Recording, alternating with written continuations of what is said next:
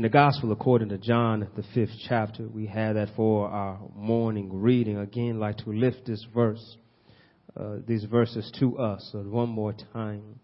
The gospel according to John, 5th chapter. Those who are able to stand in honoring and reading of God's word, we ask you to please join and stand with us. Also invite you, those who may have your Bible on your phone, you might have the YouVersion Bible app. If not, you can download that and you can join us right there. And you'll see our sermon notes and information with us right there in John 5th chapter, verses 1 to 14. I'm just going to lift in our hearing a few of those verses. If you look with me in this 5th chapter, down to verse 6, the word of God says, when Jesus saw him, knew he had been ill for a long time, he asked him, would you like to get well? Praise God for his word. You may be seated. As you take your seat, you can help me ask your neighbor. Ask your neighbor, would you like to get well? All right now, somebody answer. Dealing with this sermon series of I Need Jesus. Oh, that preached by itself. Am I right about it? Anybody here need him? That's why we like that good old gospel hymn, I need thee, oh, I need thee. Even the gospel writer said, I got to say it twice. Like the first time didn't get it through. I need thee, oh, I need every hour. And so looking at this text, we see here a Jesus that you see that closely, right? That he already knew this man's been ill for a long time. A long time. Y'all see there in the text, it says 38 years. Longer than Jesus has been on this earth. This man's been ill. And yet he already knew. What I'm trying to highlight, if you haven't caught on yet, that Jesus already knows what you need. He already knows what you need. But the problem here, as a simple point of this man, as him asking this question, do you know what you need? What I want to tell us today is that Jesus can satisfy all our needs. Therefore, all we need to do is just trust in him. Tell your neighbor, trust in him. The text tells us, the setting brings out to us that Jesus is on his way to Jerusalem, and it says it's a Jewish holy day that takes place on the Sabbath. It's interesting here that the text does not mention which holiday it is, so there's many speculation of what it might be. It might be the booth, it might be the Passover, but they believe it's the Passover because every male must go to Jerusalem for this. But what I want to highlight, what festival it was, that's not the main point of this message, because if it was, he would have been clear to let you know of what festival it was. But he wants to highlight that Jesus is doing something on the Sabbath. And so inside the city, look how it sets it up. Inside the city, in the temple, there's a sheep gate, If you need some more information about this sheep gate, I encourage you to read Nehemiah. And they built all the gates up. And one of the gates was a sheep gate. And the sheep gate was the gate that the sheep went in. And there was a pool there. And it's very beautifully adorned. And they call it Bethesda. And this pool was used to clean the sheep. Now, I don't know about you, but I've been to a farm. Sheep don't smell clean. And I'm highlighting this because look who's found here is Jesus. Oh, the high and affluent probably had some servants take the sheep in. They said, we going on this gate where it does not smell. But yet we see a humble Lord Almighty God himself walking through the gate where the sheep come through, and it probably does not smell too good, and it's not beautifully adorned, because who do you find that says it's not the rich that flock there, but it's the blind, the lame, the paralyzed. Oh, do you see the symbolism there? Y'all see the symbolism there? Who did he come for? Who did Jesus come for? He came for the blind, the sick, the lame, And where is he found? Amongst the blind, the sick, and the lame. And the text tells us that they gathered there because there's a belief there. Some of you might have a different translation. I encourage you to look at it. Some that the King James Version, you might see something that says that they waited for an angel to come down and to trouble the water, and believing that whoever got in the water, once the water was troubled, they will be healed. And some texts don't have that, so they got a footnote like the New International Version telling you that earlier manuscripts do not have that. Let me give you the footnote why they say all of that. They wrote it down, and if you look in the text, you see why it makes sense, because some believe that it was a pagan myth that was given to the Judaism that they believed, so they took it out not to mislead them, and some put it there as maybe a side note, the scriptures, to say that this is why they did believe, were gathered here, because they believe this would happen. But what I want to highlight is this, that the text does not say, as a matter of fact, if we have evidence of someone that got in the pool and who was healed, it says they believed. Y'all catch that? Word on the street is, y'all have that, right? Word on the street is, word on the street don't mean it's true. It means somebody heard it, that it might be true. And so the word on the street is that if I get into the water while it's troubled, I might be healed. So there we find blind, we find lame, we find paralyzed. Let me ask you one question. You can answer me back. How the paralyzed going to get in the pool? How the blind going to make it into the pool? But yet they all are gathered there waiting for their healing to come. What it's trying to highlight here again, well, we need to realize this, that we are not strong enough to help ourselves out. Catch that. Because look what happens here. Jesus is walking. Now look again. See the sovereignty of our God. How many people there are sick? There's a lot. But he only talks to one. Y'all see that in the text, right? That there's many there who are sick, but he talks to one. This one is special. For 38 years, this man's been lame, been ill, lack of strength, unable to take care of himself like he would like to. For 38 years, the text suggests to us that something terrible happened to him, the reason why he's in this condition for 38 years. And yet Jesus steps on the scene, standing in front of him, asks him, would you like to be made well? Now, and that's a good question, isn't it, asked? And wouldn't you think that man would answer properly? Yes. But how come he didn't say yes? Instead, he told his life story. His life story. Y'all see his life story, right? Every time I try to go, somebody beats me. And is that somebody's life story? You got an issue in your life. People ask you what's going on in your life. And the answer could be yes. But you got to tell your life story for them to understand the depths of your pain. That I've been here these many years waiting to get a chance for my healing. But every time I'm fit to go,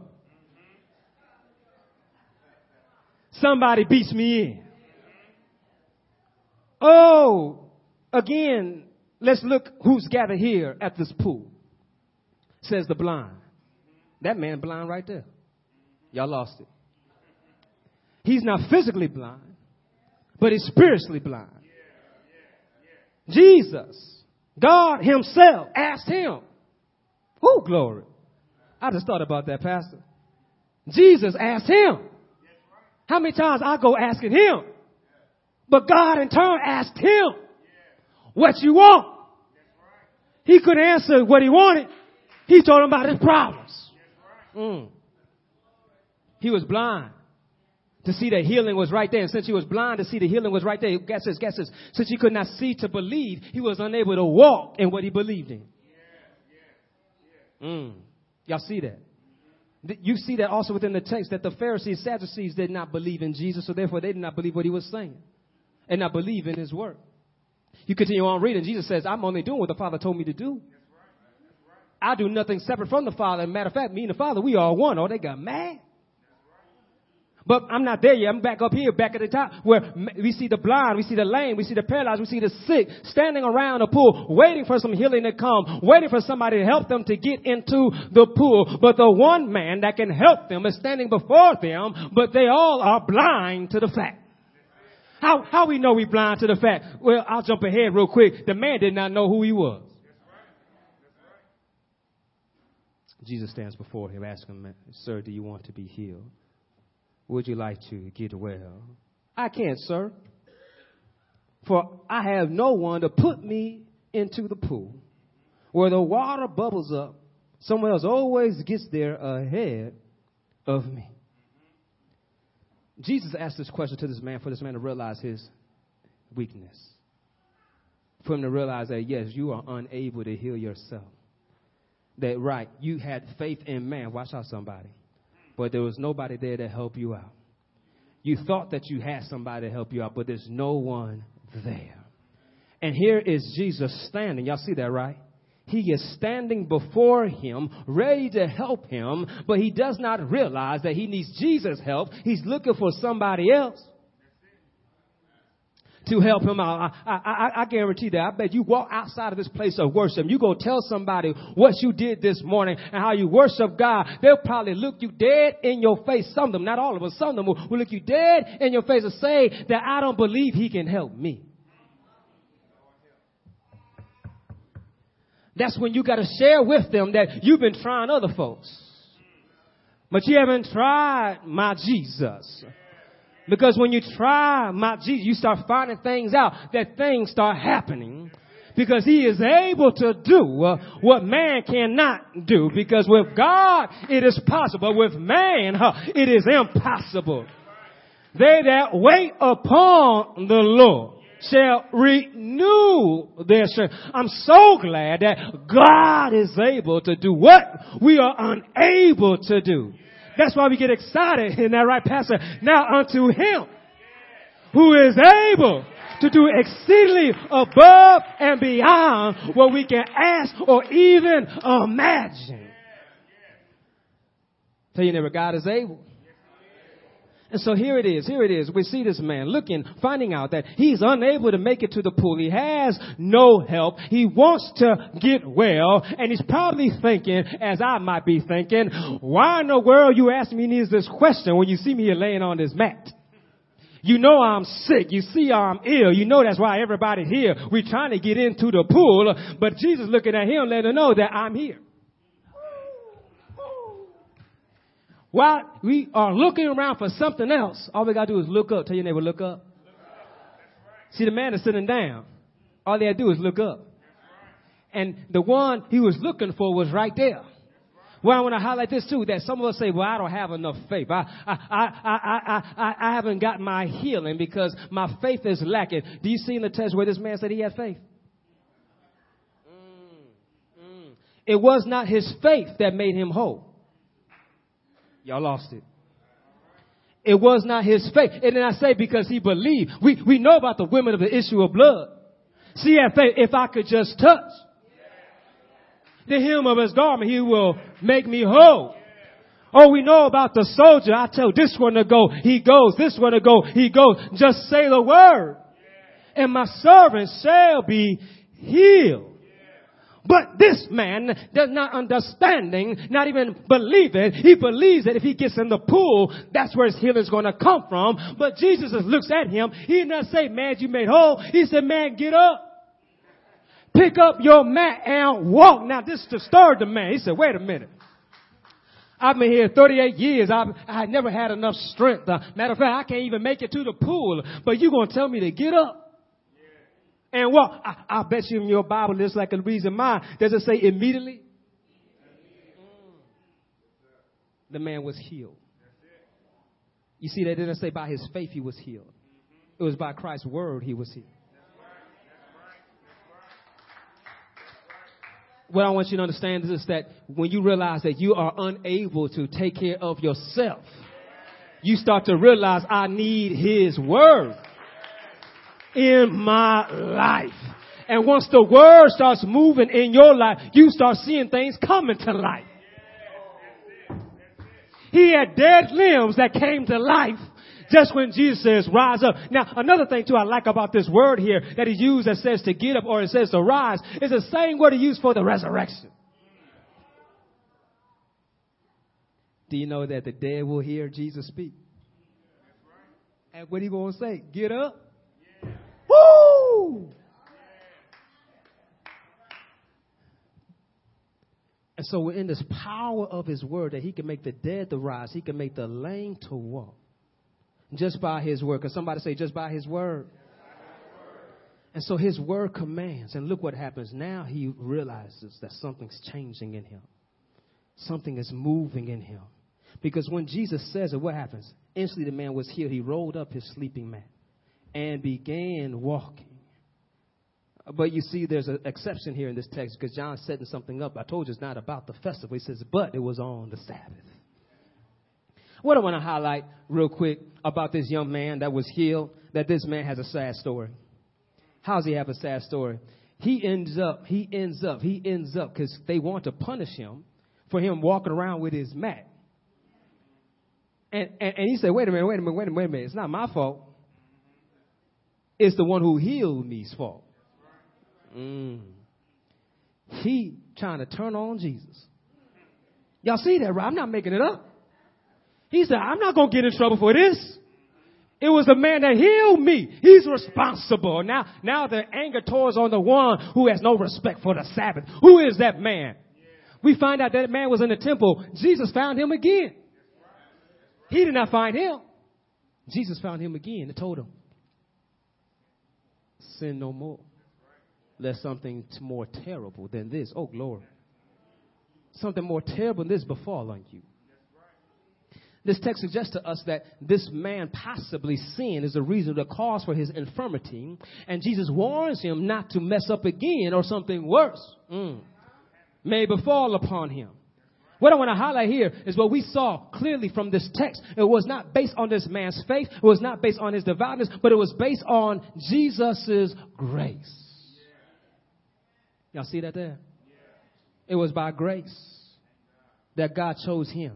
You know, grace is a gift. It's by grace that God chose him and spoke into his life and blessed him a healing that no one else could give him. And when we see this in this text, I want to grab this, that Jesus can do the same thing in you, that you don't get what you deserve, but you will get his grace, which is his gift that will bring life into your life and enable you to do something you were unable to do before. Because you see, for 38 years, he did not have the strength to get up and carry his own mat. For 38 years, he was unable to carry his own mat. Do you understand that he was weak? He was infirm. He was deficient in strength. He was inefficient. That's what that word means, the ailment that he has. But yet, when he saw Jesus, the weak become strong. When he saw Jesus, things in his life changed. Anybody here glad that you saw Jesus one way, but you were able to walk away another way? That when Jesus showed up, he was there laying sick and lame. But Jesus still did not give up on him, but spoke a word into his life. Anybody here glad that Jesus is still speaking? He is still talking. And the beginning was the Word, and the Word was God, and the Word was with God. Go on down in that same chapter, the Word became flesh. And while that Word was flesh, they said, we behold His grace.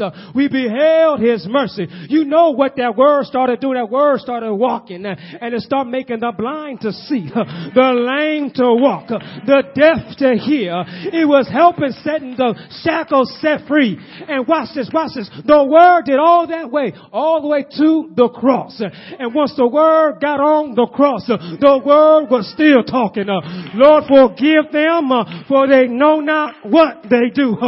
This day you'll be with me in paradise. I'm so glad the Word wasn't done there, because the Word had one more word. It's finished. is done. What I'm trying to tell you, when the word speaks, it's done. You want your healing? Let the word speak. It's done. You want your liberty? Let the word speak.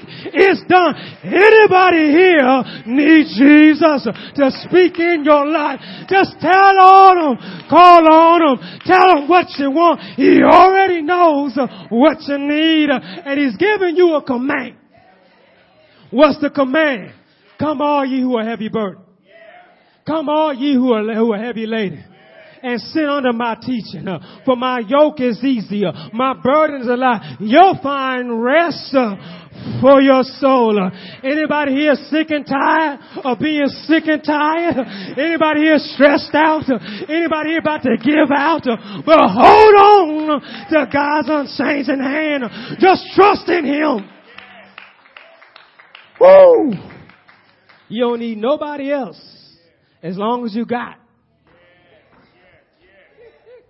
You don't need anybody else as long as you got. I'm so glad that even my mother and my father may forsake me, but the Lord. Anybody here need Jesus? Do you want him to speak into your life? Cast this. He's already talking. But are you listening? Because when you listen, you recognize his voice. Your life will change. Because when he heard him speak, immediately he was healed. He picked up his mat and he walked on. I'm encouraging you now to realize that he's speaking to your life. He's healed you from your sin sickness. You need to pick up your cross and walk on. And walk on for Jesus. Walk on for Jesus. Don't follow that man and deny him and try to turn on. No, say, Lord, I'm serving you. And our prophet, he turned on. He didn't want to get kicked out. But yet, when we know what he's done for us, we got to testify of the goodness of the Lord. And let him know he's healed me. He sets me free. He set me free. Because who the Son sets free is free. And where the Spirit of the Lord is, there is liberty. Let's turn to our Father. We come right now, oh God.